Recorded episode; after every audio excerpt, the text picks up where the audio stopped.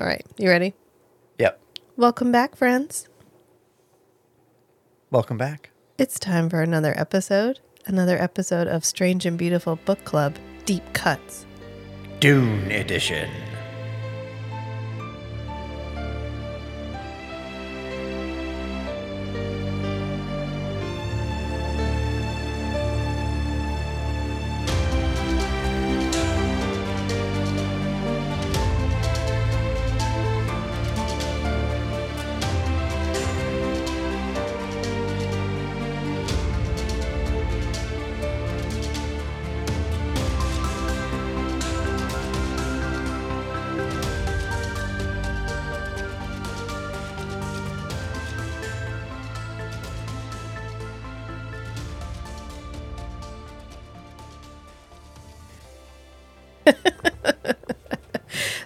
Be able to use the effects and then not giggle afterwards, but today is not that day.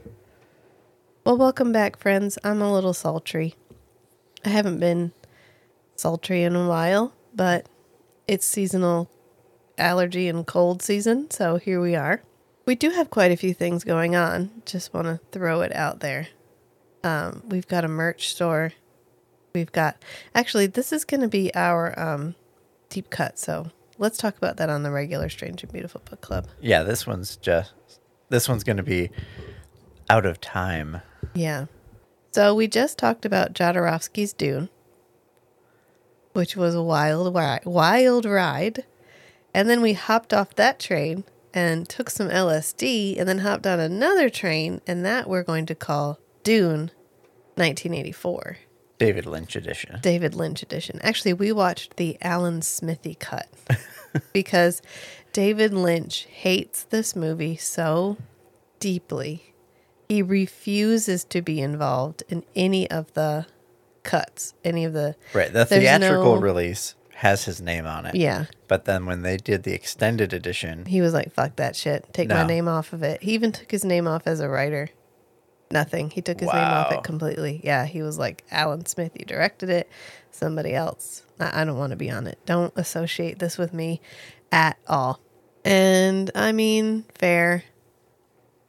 I've watched this movie a lot. I've probably watched the Alan Smithee cut more than I've watched the regular cut because, like a lot of times on sci-fi, this is the cut that would be shown. yeah, and watching it this time, I didn't recognize any scenes as like, wait, I haven't seen this scene before. So I think probably most of the times that I've watched the 1984 Dune has been the extended version. Yeah. And this has the grandmother, what do they call it? The great grandmother of a storm. This is the great grandmother of all exposition dumps at the beginning. like you thought text scroll was bad. You thought voiceover montage. you thought voiceover montage was bad. Oh, How about camera panning over a matte painting and zooming in? for like a full 20 minutes. Yeah. Yeah. Of like, okay, so we used to have computers and then we had this jihad and then now we don't have computers that, or we don't have computers that can perform the work of a man or woman. And we also made Capital these- M man. Yeah, and then we made these schools, and of these schools, only two survive, and those are the Bene Gesserit and the Mentats. Although we don't Well, really talk about the Mentats. Although in the when we talked about the book, I said the two schools were Mentats and Bene Gesserit. But then on retrospect, I was like, oh wait, no, the two schools are actually the Spacing Guild and the Bene Gesserit. Yeah. And they're the two schools that do like mental training along with like heavy spice consumption. And I guess the mentats do too, but the mentats aren't and the mentat training is distinct from the Spacing Guild and uh, the Bene Gesserit, but I think it's more the the two schools are kind of singled out because it's a specific kind of it's more of a metaphysical training and the spacing guild is focused on the like the more masculine aspect of expanding your outward awareness Right. And the, then the Bene Gesserit is expanding your inward yeah. awareness. It's what I usually say when you're talking about like woman and male, like female and male self improvement. Mm-hmm. Men think of self improvement as external, women think of self improvement as internal. And that's very much here, right. where the female school has expanded their inward sight, their ability to completely manipulate their own bodies, to, you know, Well, even All internal. even like ancestral memory, yeah. And then, and then the Spacing Guild is all external yeah. awareness and Future manipulation sight, of yeah. space and time, and seeing into the future. And so the Bene Gesserit have some abilities, almost supernatural abilities, related to their inner sight. Right. and the Spacing Guild has some somewhat supernatural abilities in that they can literally fold space Right. and they can see into the future and Yeah. make predictions. Yeah. Yeah. So after our mother of all exposition dumps, we drop immediately into seeing the emperor in his like golden chamber. And I find it interesting because in Dune the book, nobody ever sees a spacing guild like navigator. Right. And we don't even get a any kind of a description until we see them in Dune Messiah. Right. So every adaptation of Dune had to just make this shit up. And so I like to think that the guy that invented this navigator was stumped, couldn't think of anything, decided to masturbate about it. And then when he got done, he was like, balls.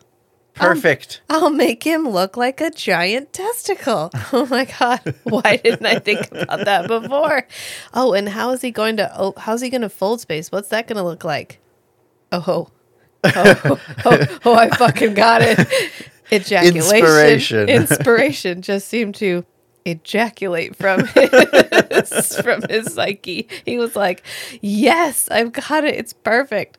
And by the time they got all the way through to making it, and it it showed up in the black tank and it floats out of the orange gas, everyone's like, well, we're in too deep. We're in balls deep, someone might say, and we cannot We've invested too much in these effects. We can't. we can't We roll can't this back. scrap it and we make it can't again. roll this back. It- With the tiny little hands. That's the freakiest part.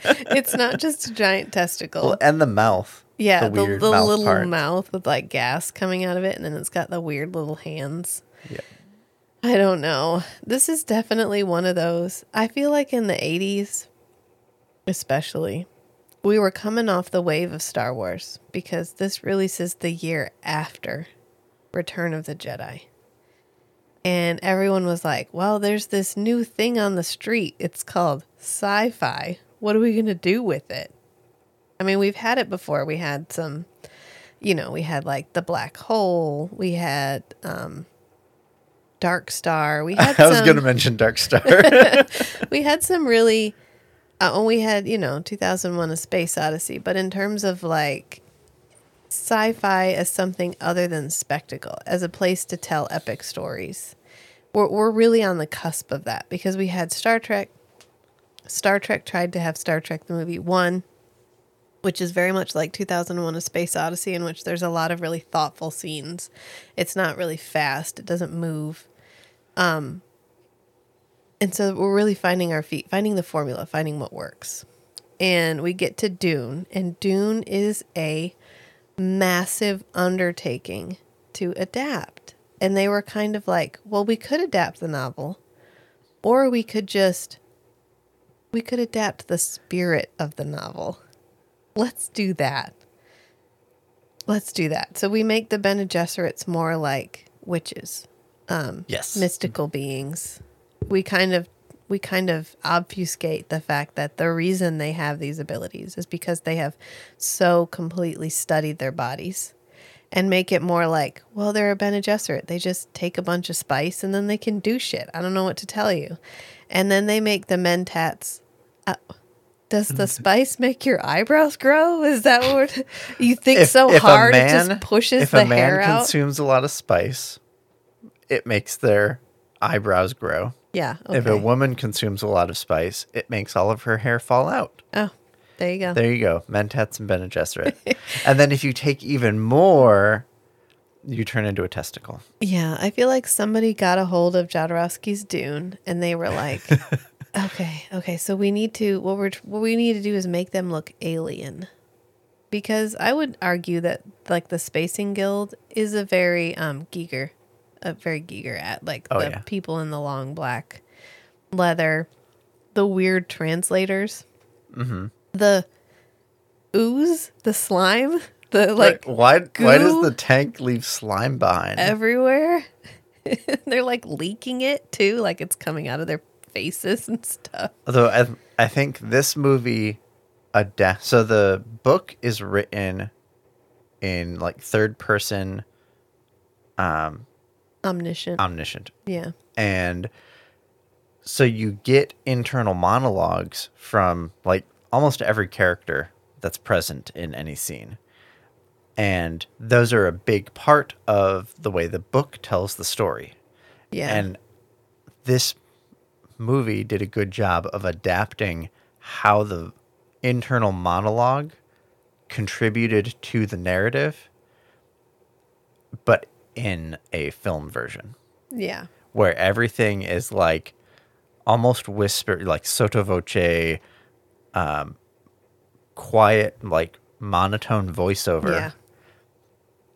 and I guess that's representative of how people's internal voice sounds. If you if you have an internal like narrator in your head, That's how it would sound. some people don't. I don't, I, I believe you. And I recognize this as a mechanism that we use a lot in books because it's helpful for the reader to get. I mean, that's the point of third person omniscient is you can get everyone's internal view of what's happening. Yeah. and you don't get you can't. There's Without no, them having to say it out loud. there's no way to organically show that unless you go full Spider-Man um, across the multi the one with um, the animated one with Yeah. Miles Morales mm-hmm. where we literally did it comic style so you could have a thought bubble. Yeah. Unless you do that, there's no way to convey it without doing this voiceover. And I think it's good. I don't think it's overdone. Right. Like there was the voiceover in there was the voiceover in Blade Runner, Yeah. which was not that great. Right. It I think partly it just didn't mesh with how they were telling the story. Well, it was an Otherwise, afterthought.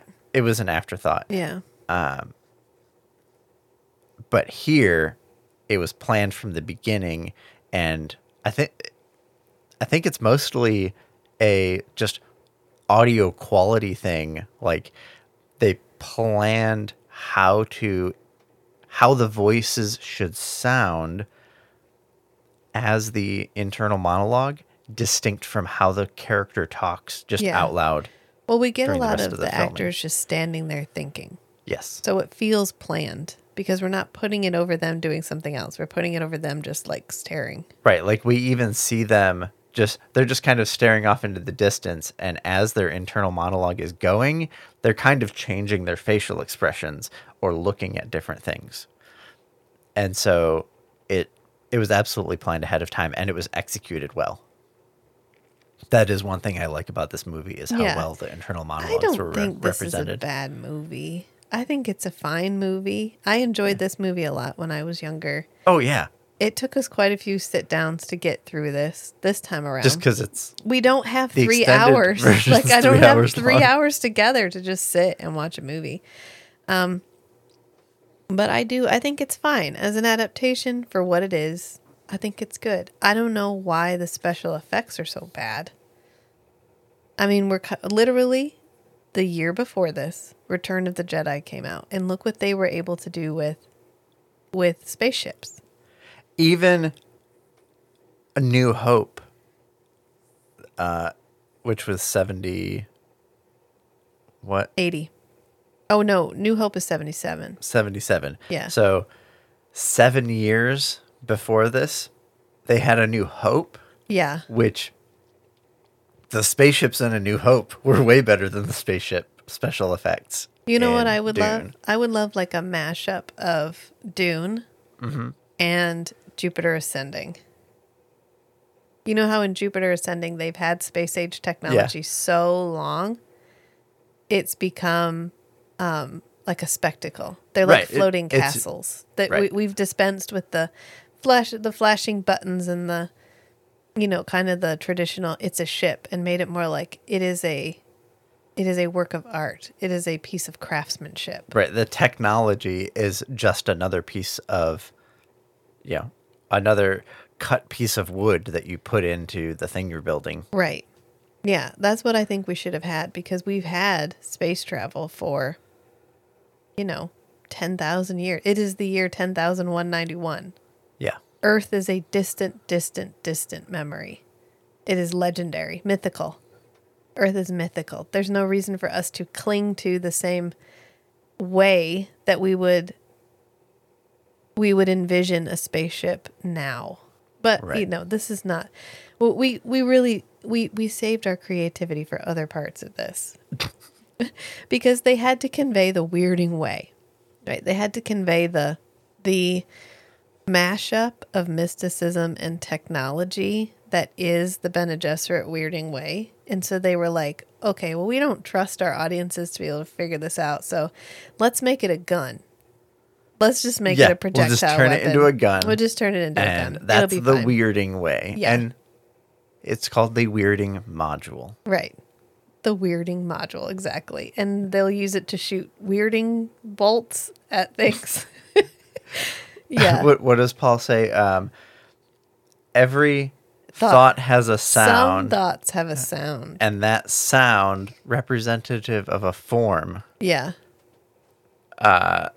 Okay. So Om Cha sounds like a bullet, looks like a bullet, and you can shoot it. So let's just do that. And also Muad'Dib, because my name is a killing word.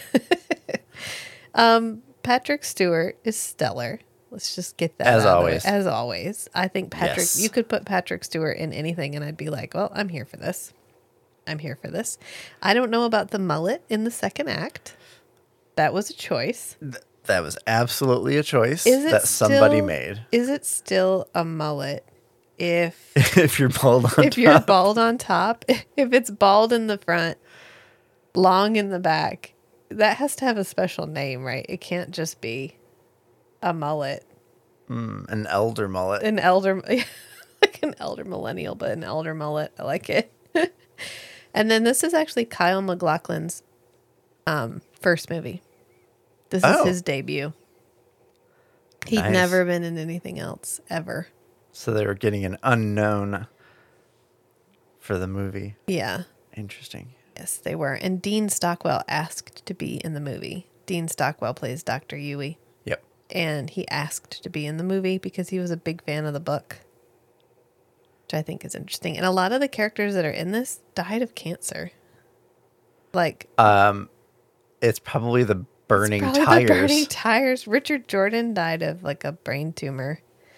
Um, trying to think, some other actors that were in this did as well, and then Jose Ferrer, who plays Shaddam the Fourth, he's actually the dad of Miguel Ferrer, who played in RoboCop. You Yep. know, um, Bob. Mm-hmm. Is it Bob Morton? yeah, whatever in the I think it's Bob. the old RoboCop. Uh, yeah. He also played the, in like, the Stand, like the 1990s Stand television show, which is what I always remember him from.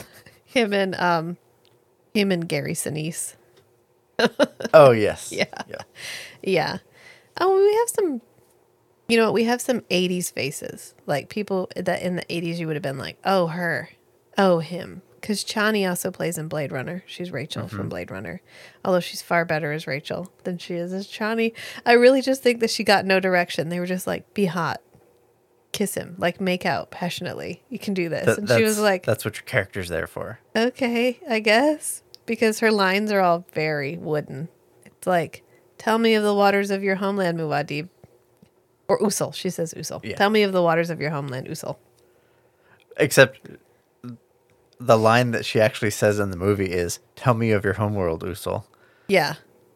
It's like, come on, there's there's a line, there's repetition there in Yeah. the book for a reason. You have one job. Like one job. Just use this one line so we know this is all from Dune and you're good to go, right? Although I love the opening when they're like, Dune, Arrakis, desert planet. And it's literally just like they gave a guy a camera and had him go out and film the sand. Like, I just, know just like go six get inches above the sand. just go get sand shots, man. So we know that this is a desert. Okay. And we do repeat the dune, Arrakis, desert planet, a, a sufficient number of times. Yeah. I, okay, great. I, I get it. And the worms are dicks. We all, I mean, Oh, yeah, clearly the same guy who invented the, the, the Spacing Guild Navigator invented the worms. It was the same special effects guy. I want to know who had the worm on a stick that had to just keep shoving Push it into sand, pushing it through the sand scenes. Yeah. so the face could break out. ba ba ba ba. Yeah, that part where they're like, and then the like lightning, the static lightning. Oh, Oh. yeah, and it's got Jurgen Prochnow, who was actually Mm-hmm. a voice on the World War Z um, graphic audiobook. And in um, what was the one with Freddie Prinze Jr.? He is not in Wing Commander. He's not. I thought No. Jurgen Prochnow was the second No. in command on the ship. I don't think so. Oh, is that him? Yeah. Okay, Yeah, remember yes, because we we But only always- kept calling him Jurgen. We couldn't remember his character's name. But I keep for I keep like I get him crossed with the French guy who's in Wing Commander. Okay. That's why I was like, he's not because I know it's the other guy, but you're right, he's in it too. Yeah, we did. We kept calling him Jurgen. That's funny. Go back and listen to the Wing Commander episode. That one's a pretty funny one. Um, yeah, there's just a lot happening. They had a lot to convey. They had a lot to do. This, of all of the adaptations, this is my favorite still suit. Yes, absolutely. Yeah, the one in the we're, we're Visually, uh, like when I'm reading the books, and I'm like when when I get really into a book, it plays like a movie in my head, and if I haven't seen like a film adaptation, the faces are kind of vague, but then if I have seen a film adaptation, it plop fills in the gaps. Yeah, And so when I'm seeing certain characters, like Gurney Halleck is always Patrick Stewart in my head, yeah, and Leto, uh, i Duke Leto is always Jurgen Prochnow. Jurgen Prochnow. And let's see. A, a lot of the visuals are very, very much from the 1984 Dune movie. Yeah, Bec- probably because it was it was a It's- it's formative, movie Yeah, for I was me, gonna say it's the first one you watched. and and it's it's the only one I had watched bef- like when I had read the books. Gotcha. Um, I remember this being on, and Dad was like, "Oh, you'll like this," and I watched it. So this was the first one I watched. But when I see it, it's usually the 2000 miniseries, but not the Yeah, 2000 when I think of miniseries still Paul, I think of Paul from the sci-fi series. Miniseries, yeah. Because Kyle MacLachlan, as much as I love him, I don't know. Again, the chin length dude haircut never works for okay i'm not going to say it never works for anyone that's a huge generalization i'm sure there's someone out there for whom this is a stellar haircut and you know what i didn't hate it on who's the young guy who plays dune who plays paul in the newest newest Timothy Dune? Chalamet. Timothée Chalamet. Okay. I don't hate it on Timothée Chalamet. I think because Timothée Chalamet looks young. And so Yes. the the chin length shaggy haircut, I'm okay He with it. looks like a teenager. He looks like a teenager. Kyle, Kyle MacLachlan look didn't like look like a teenager. when he was a teenager. And now you're trying to sell that this this man is 15 years old by giving him a boy haircut. It's not you know what I wanted? I want a haircut change when we move to like the 2 years later. right. I think that would have been a good delineation and it also would have aged him up slightly. And he always looks really well washed. Like he al this his hair is never greasy. His hair is always coiffed and it's always parted and like slicked back from his face in just the right way. And I think after a while I'm just like I don't believe this hair. This hair is lying Right. Especially with how they describe the Fremen lifestyle in the books. Then you see these characters in the movie where, oh, they're living living in the Fremen Sietches for years and and the sietches stink. and we cover they that look lots and lots. clean and Yeah. their hair's always done. No, no, only Paul does. Because every time we see Stilgar, Stilgar looks like he just Even- rolled around in the even dirt. Chani's hair. Yeah. Well, Chani's hair's usually pulled back. Yeah, I mean, but it's like it looks clean and Yeah. it's been freshly, you know, pulled back in a ponytail. And Yeah. Her face is almost always very clean, Right. unless they're actually out in the dunes of Dune. Right. Yeah. Uh, you know, I don't know. I, I think it's funny. I kind of agree with Jodorowsky that it's not the best adaptation, but if you just take it for what it is, it's not horrible. They were trying something extremely ambitious. Oh yeah, it, was, they it the, had to be experimental. the fucking audacity, right, of trying to adapt this novel with the technology that they had for special effects at the time and for an audience that had not been tested with some really heavy sci fi yet. So at this point, we have Foundation floating around. We have some pretty heavy sci fi properties. The Expanse. Wool just got adapted. So we know there is an audience for these really, really hard sci fi. but in the 1980s, But in the 80s, we're pretty much there. all we'd had for epic sci-fi, like mythological epic sci-fi, was Star Wars. Yeah. and Star Wars is very like clean, you know, hyper technology. Um, it's very palatable Yes. Yeah. for the audience. And then here's Dune, which Right. is mo- a lot more gritty. And it's a mashup of mysticism and technology. Right. It's a lot more psychological. Yeah. Yes.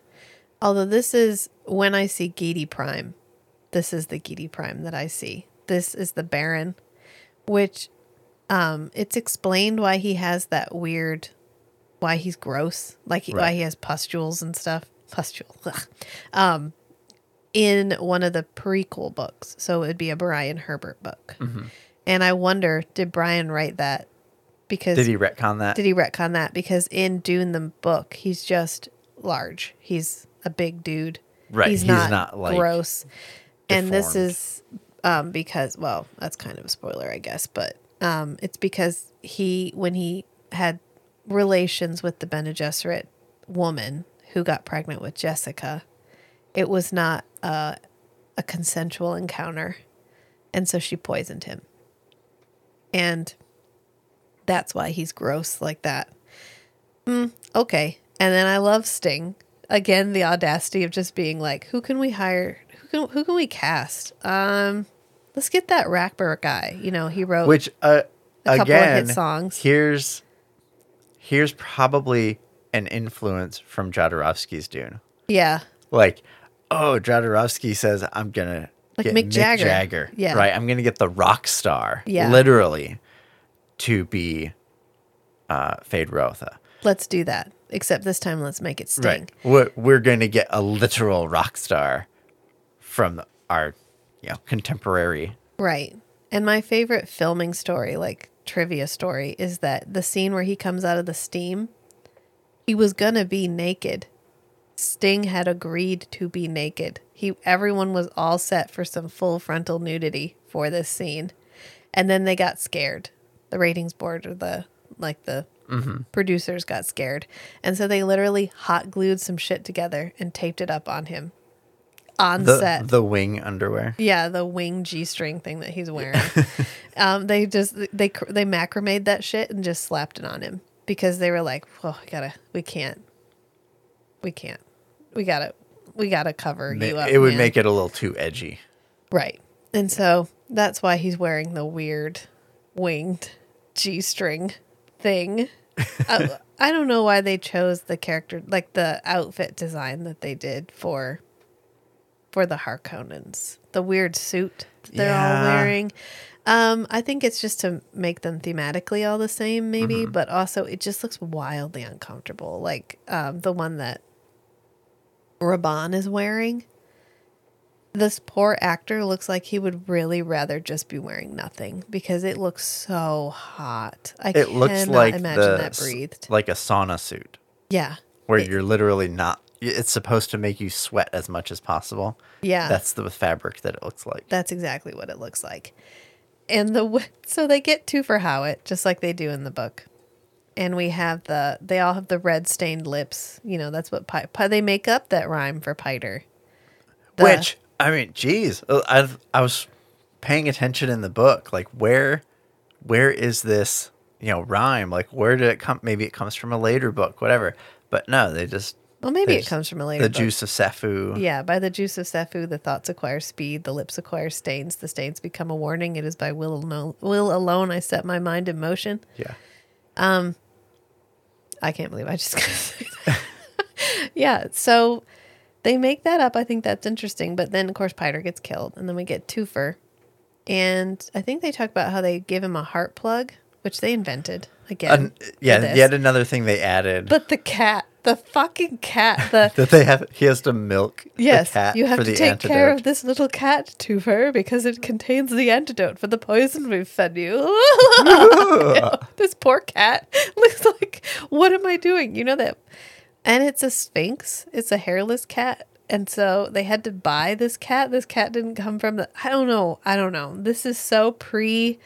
Um, we have someone on the set making sure animals are not being harmed that it's hard. There's a quite a few of those movies where I'm like, "Ah, I don't know that that cat was okay at the end of the day. Like Milo and Otis. Mm-hmm. You love that movie until you find out how many animals died in the filming of that movie, and then you're like, oh shit, it's not cute anymore. How can I? How can I enjoy this cute story about a dog and a cat, knowing that this, like many an- many cats died to obtain this? to this footage. So, um, yeah, I just some choices were made that make sense, and some choices were made that really just I don't understand. I do like the Fremen like echo chamber when he's giving the speech, and it's just like a long carved tunnel of stone. oh yeah, yeah, like the assembly room. Yeah, I would cut out the orgy though. Man, Yeah. that's always a a loss. They, we do not cut the orgy out in the sci-fi miniseries. No, No, we don't. And then Jessica disappears after she takes the water of life. physically and metaphorically and narratively. She's just just gone. Just gone. And we don't he doesn't have a son that gets killed. And he makes it rain, which I guess Frank Herbert saw this this adaptation. Yeah. And he said he liked lots of it, but the ending, he was like, "No, the ending is shit because Paul's not supposed to be a god. Paul is supposed to be a man who believes he's a god." Right. So if he can actually make it rain, then It defeat it defeats the purpose. yeah, a, a big part of this story is like cemented in the line like no greater tragedy can befall your society than to be uh, beholden to a hero or Yeah, to have a hero. yeah to Yeah, nothing harms a society as bad as having a hero, like having a hero show up. yep Yeah. And so this whole story, this whole, you know, multi-book narrative is a criticism of this, you know, the savior that comes from outside and then assumes a leadership position and Yeah. then tells you what to do, you the society loses all its agency. Yeah. Beware prophets fulfilling prophecy. Right. And Yes. so for Frank Herbert to see this adaptation, he's like, "Yes, here is my, you know, wedge in the the whole like external savior narrative. I this is supposed to be a knife that cuts through that societal mythological bullshit." And then for them to say, "Oh yeah, he's actually like got superpowers." Yeah, he's actually got like divine powers. So He's like that. It, you know, undermines it really the does, entire yeah. story. And I mean, maybe if because they're not planning a sequel. I don't know if they planned a sequel or not, but if you had then gone from there to Dune Messiah, you couldn't adapt Dune Messiah because well, we're we haven't talked about Dune Messiah yet, but it's a lot of undoing what was done. and it's hard to undo. This dude can actually summon water from the atmosphere. Right. Yeah, I mean, continuing the conversation about the fact that we confirm he's God at the end is what you do when you do that is you completely invalidate one of the main themes of the novel, which is the subversion of the white savior trope. So when we make him actually God, when we make him actually capable of all these things, it's like here's a movie about how a 15 year old white dude can organize and liberate a planet in a way that millions of Fremen have never been able to do on their own. Which Right. is the opposite of what Frank Herbert was trying to talk about. He was trying to say, oh, on the surface, maybe, but this is actually villainous behavior. Because did he free them or did he expand the way in which they were enslaved? Right. Did he just deepen uh, the hold that their entire mythology has on them? Yeah. And that's supposed to be kind of implied. It's like carried very heavily in the novel. Yeah. He's, uh, Paul is constantly preoccupied by the fact that this new jihad is coming yeah.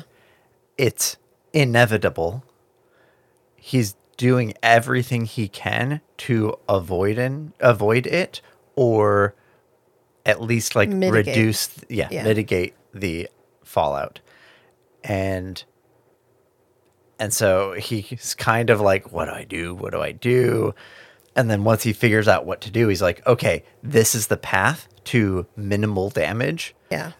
I become the emperor. He's always taking the path of least destruction, Right. but never, he can never avoid it. And we don't, I mean, we can't, it's hard to talk about that in this medium, but we, there were ways we could have worked it in, which we definitely didn't try to do. Also, remember when we watched Legend and we watched both versions the director's cut that had an actual score and then the theatrical cut Oh, that yes. had Tangerine Dream as the music? yes. So you know who does the music for 1984's Dune? I I did know it like a week ago. Toto. I bless the rains down in Africa. Yeah. Toto. Toto does the music for this. I want to know who was reading this novel and was like jamming out to some da da da da da da da da da, and then they were like, "Oh my god, that would be a great prophecy theme. I should call Toto." Actually, prophecy theme is the only one they didn't do.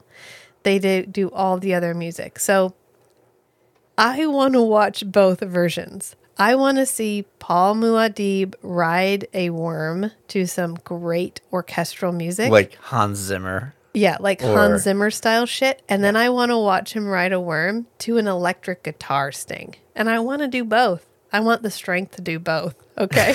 and we've only got one version. So I'm going to put this out into the universe.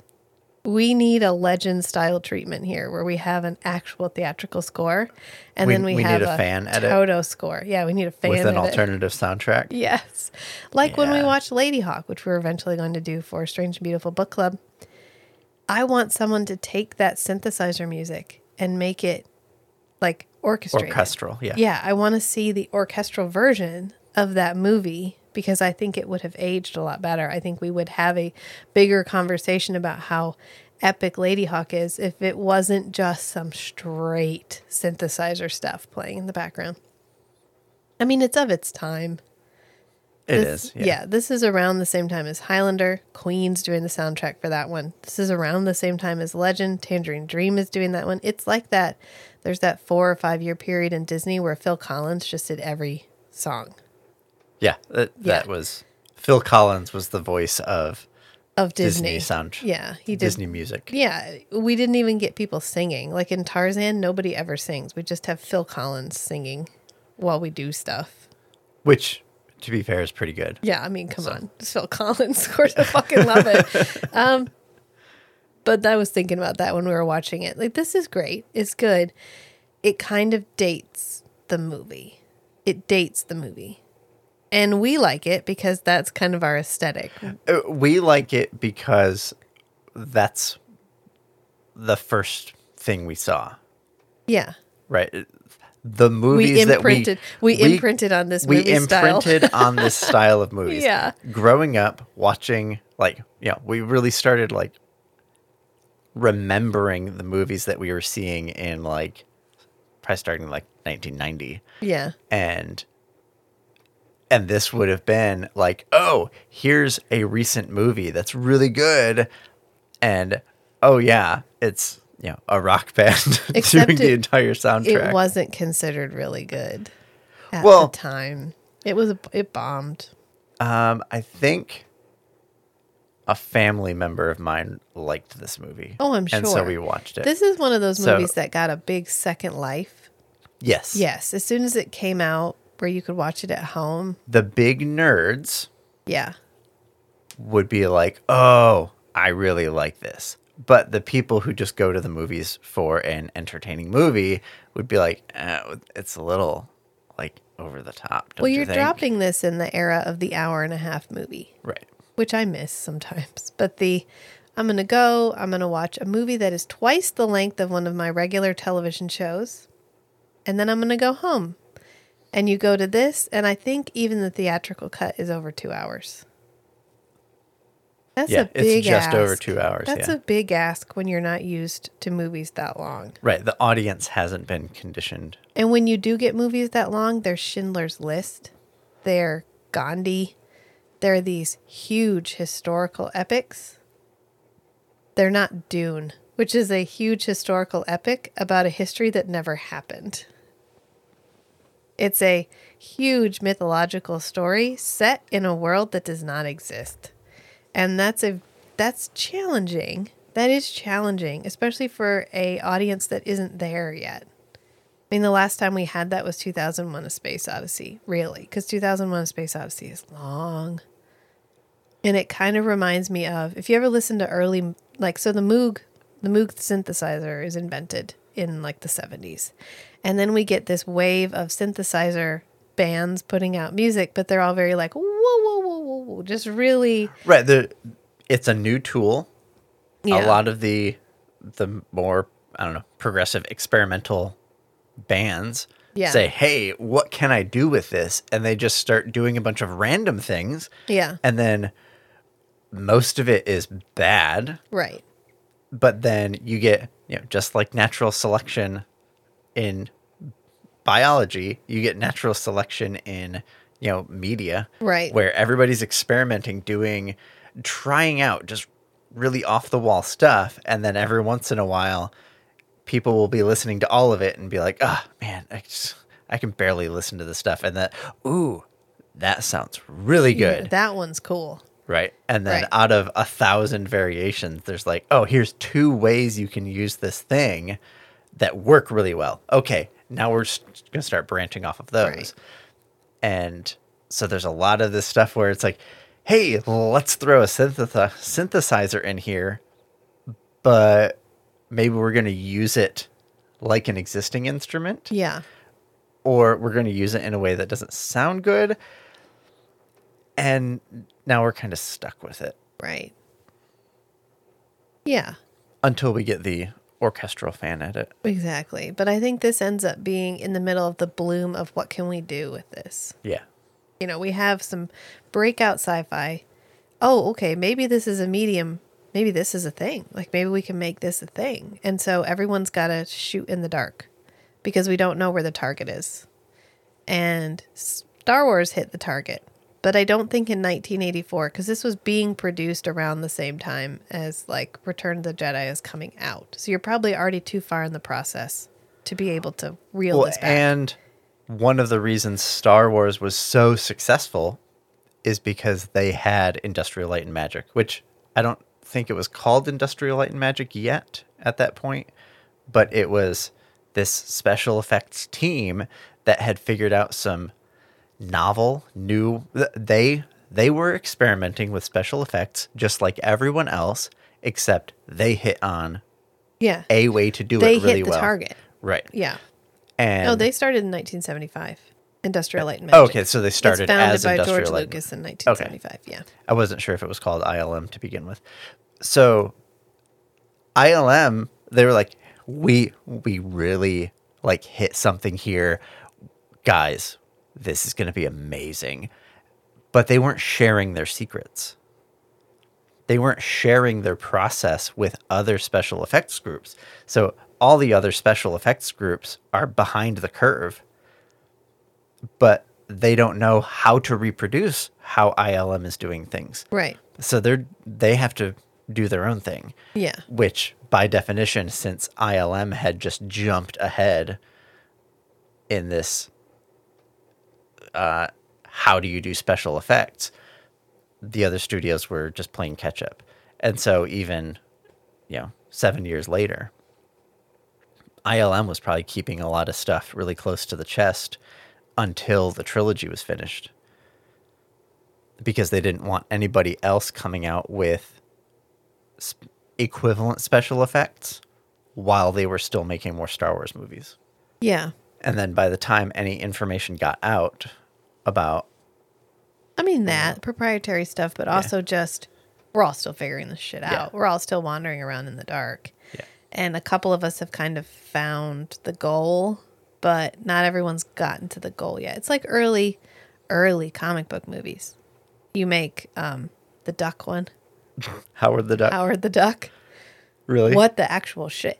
Like, what the fuck was that movie? And okay, so that didn't work, right? And then we made Spawn. And Spawn was okay. We made a big. I would say in the same vein is Who Framed Roger Rab- Rabbit. that is iconic, Right. Yes. That they were everybody's experimenting right? with how do we do How do we translate comic book this stuff Yeah, into a movie.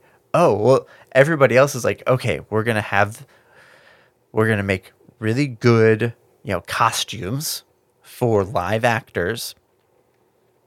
We're going to throw in a giant, just over the top CG cape. And yes. Such a big deal was made about that cape. and then you have Who Framed Roger Rabbit.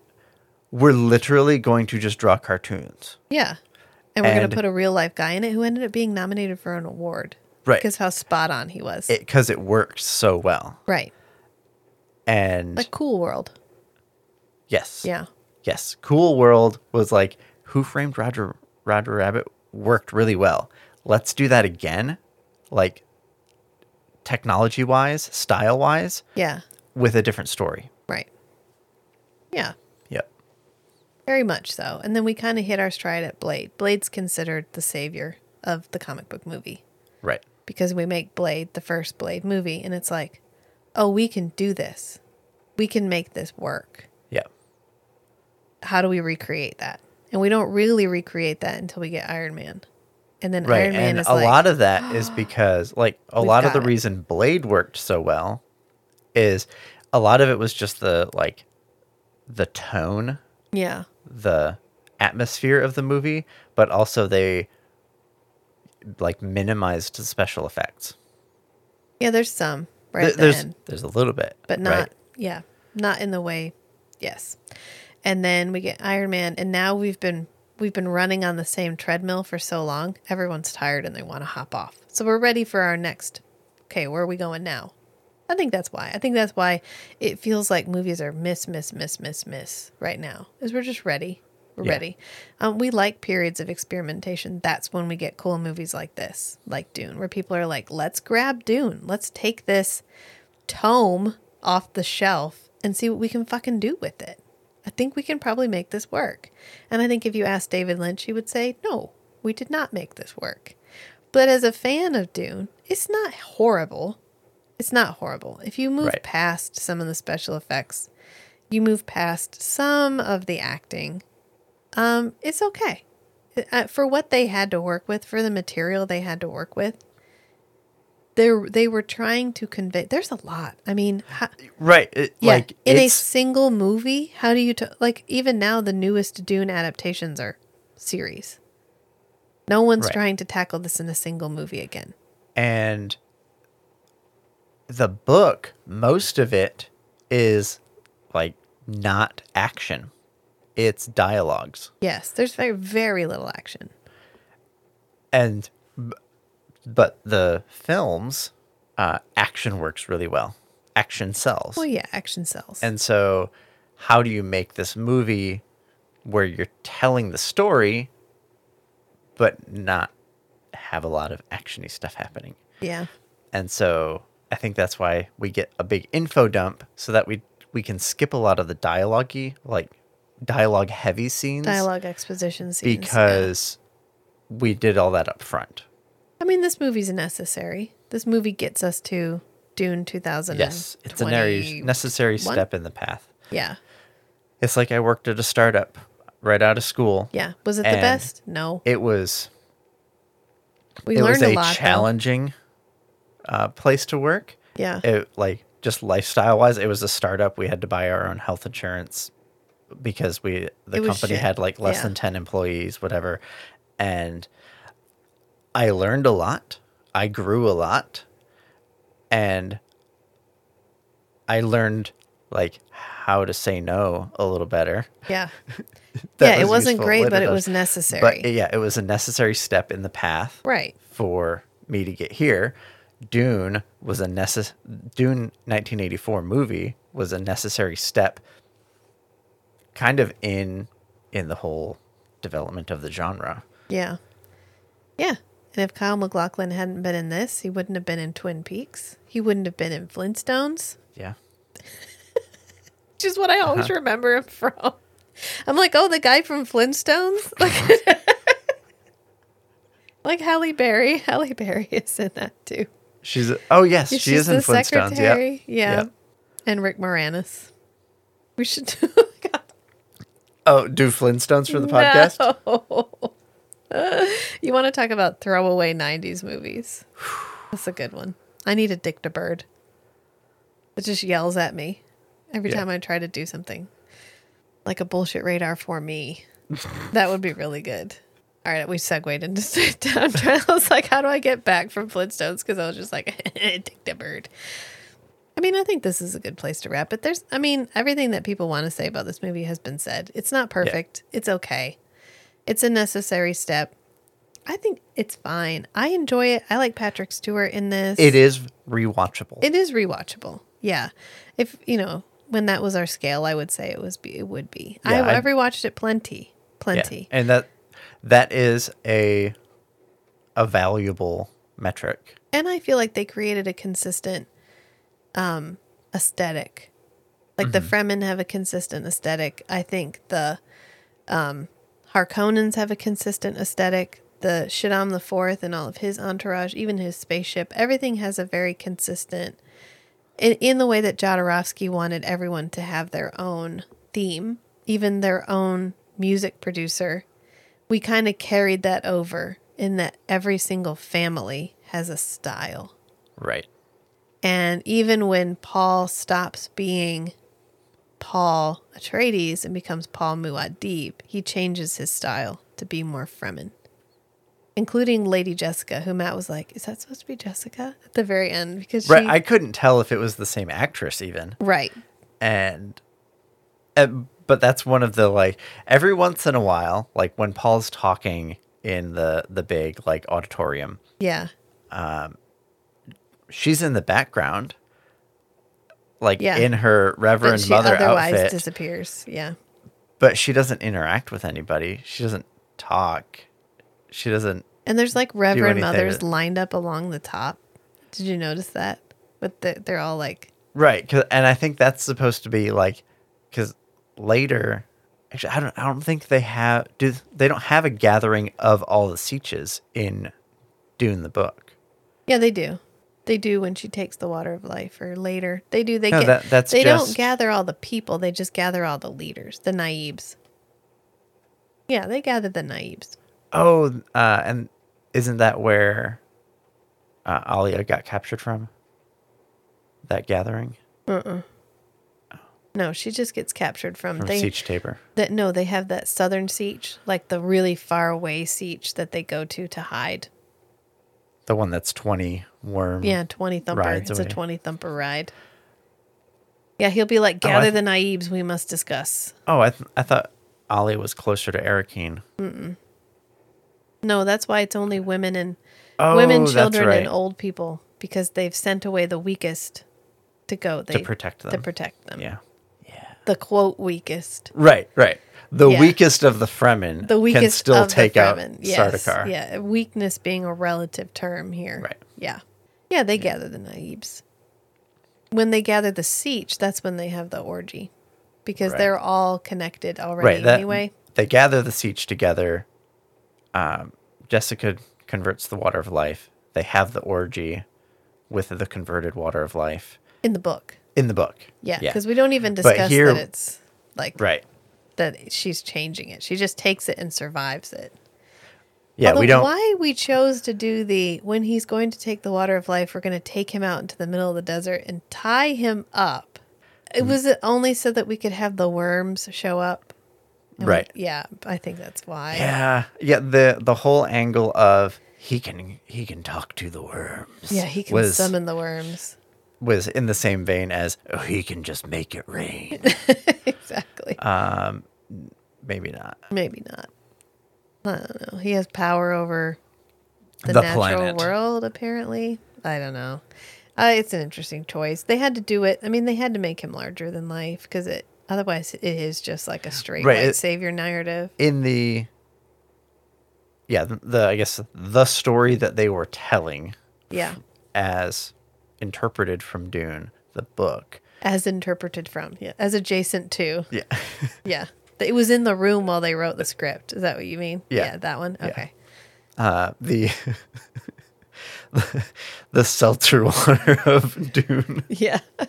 they they wave the book over yes, the the, movie seltzer water of Dune. Yeah, the the mildly flavored seltzer water called Dune. That's my favorite one about LaCroix water is it it's the soda of a dystopian future. right Yeah. Ah, it's accurate then.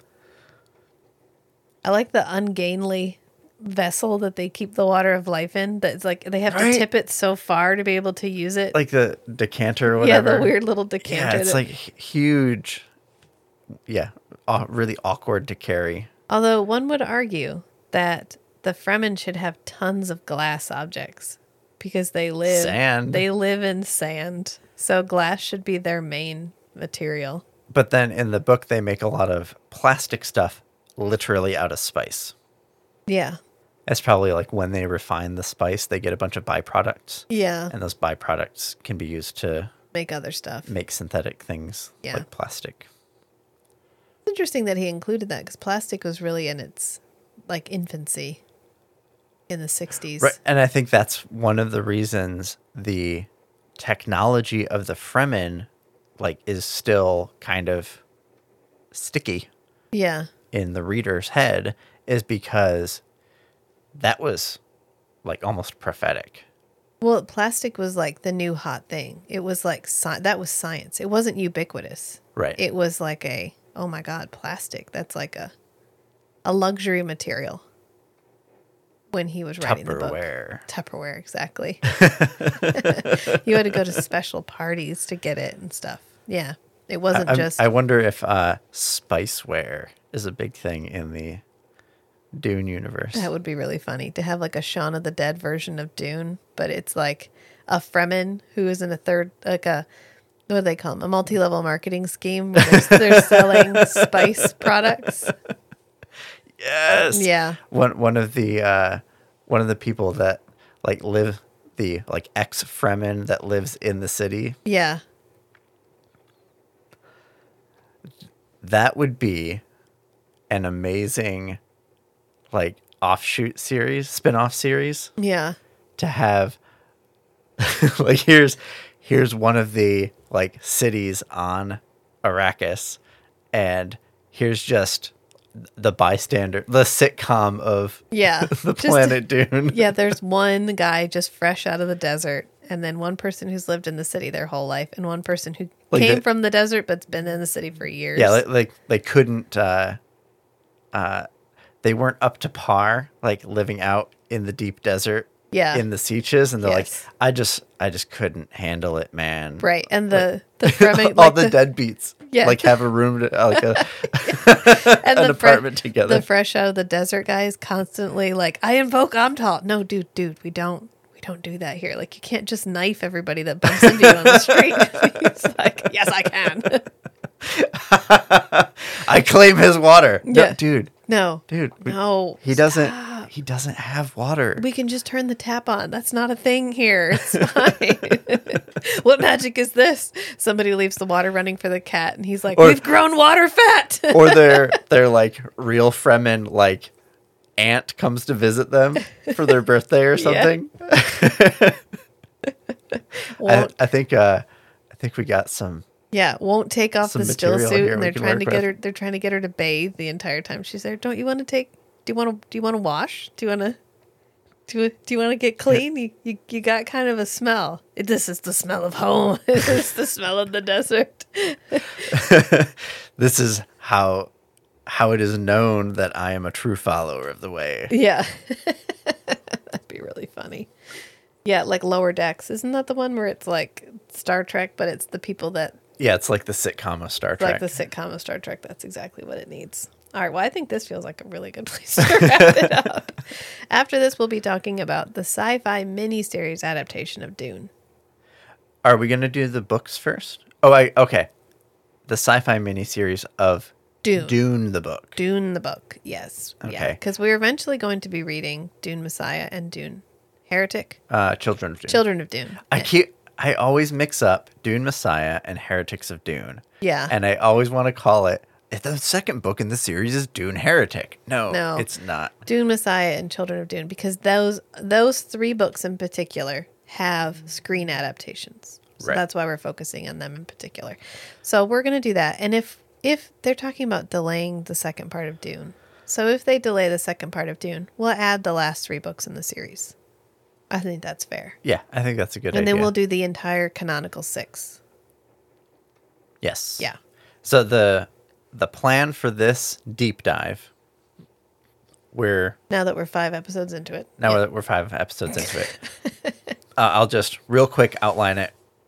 We're planning to release the these episodes on a cadence that we will finish all of our episodes right before Denis Villeneuve's Dune Part Two Unless comes they out keep in moving the target. Unless they keep moving the target. But it's fine. Uh, this is but- it'll be good. The plan for what we're going to cover is we did Dune the book, Yeah. Jodorowsky's Dune, Yes.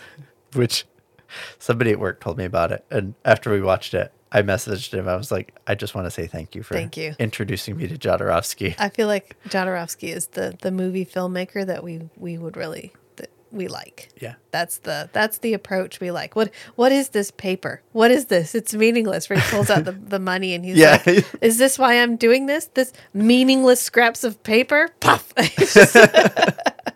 Okay, so Dune the book, Jodorowsky's Dune, Dune the movie, yeah. and then we're going to do the sci-fi miniseries adaptation of Dune the book, Yes. and then we're going to cover Dune Messiah and Children of Dune. Yeah. And then we're going to cover the sci fi miniseries Children of Dune, which is a combination mashup, of yeah. Dune Messiah and Children of Dune uh-huh. story. And James McAvoy. Go ahead. and then that would be the end of our Dune deep dive. I guess we Oh, I guess we'll we're going to do an episode on Denis Dune Part Villeneuve's One. Dune Part 1. Yes. Right. And so that's and our plan for the, the, deep time, dive. we'll throw in the rest of the canonical six, the the final three. Yeah. Yeah. If we if they move the target and we've got time. If not, maybe we'll add them later. I'm not sure. But right now the plan is only the first three books because those are the ones that have screen adaptations. Right. And then Denis Villeneuve announced that he wants to do one more. Yes. So we can add that on too. Yeah. I wonder if he'll it's our do. podcast network. We do what we want. And then when we do Dune Part 2 and and the other books and maybe Dune Part, Part 3, three. um uh, you'll get notified when those episodes come out and we'll post that on the Instagram too. Yeah, sounds good. All right. Until next time, friends. Bye. Bye.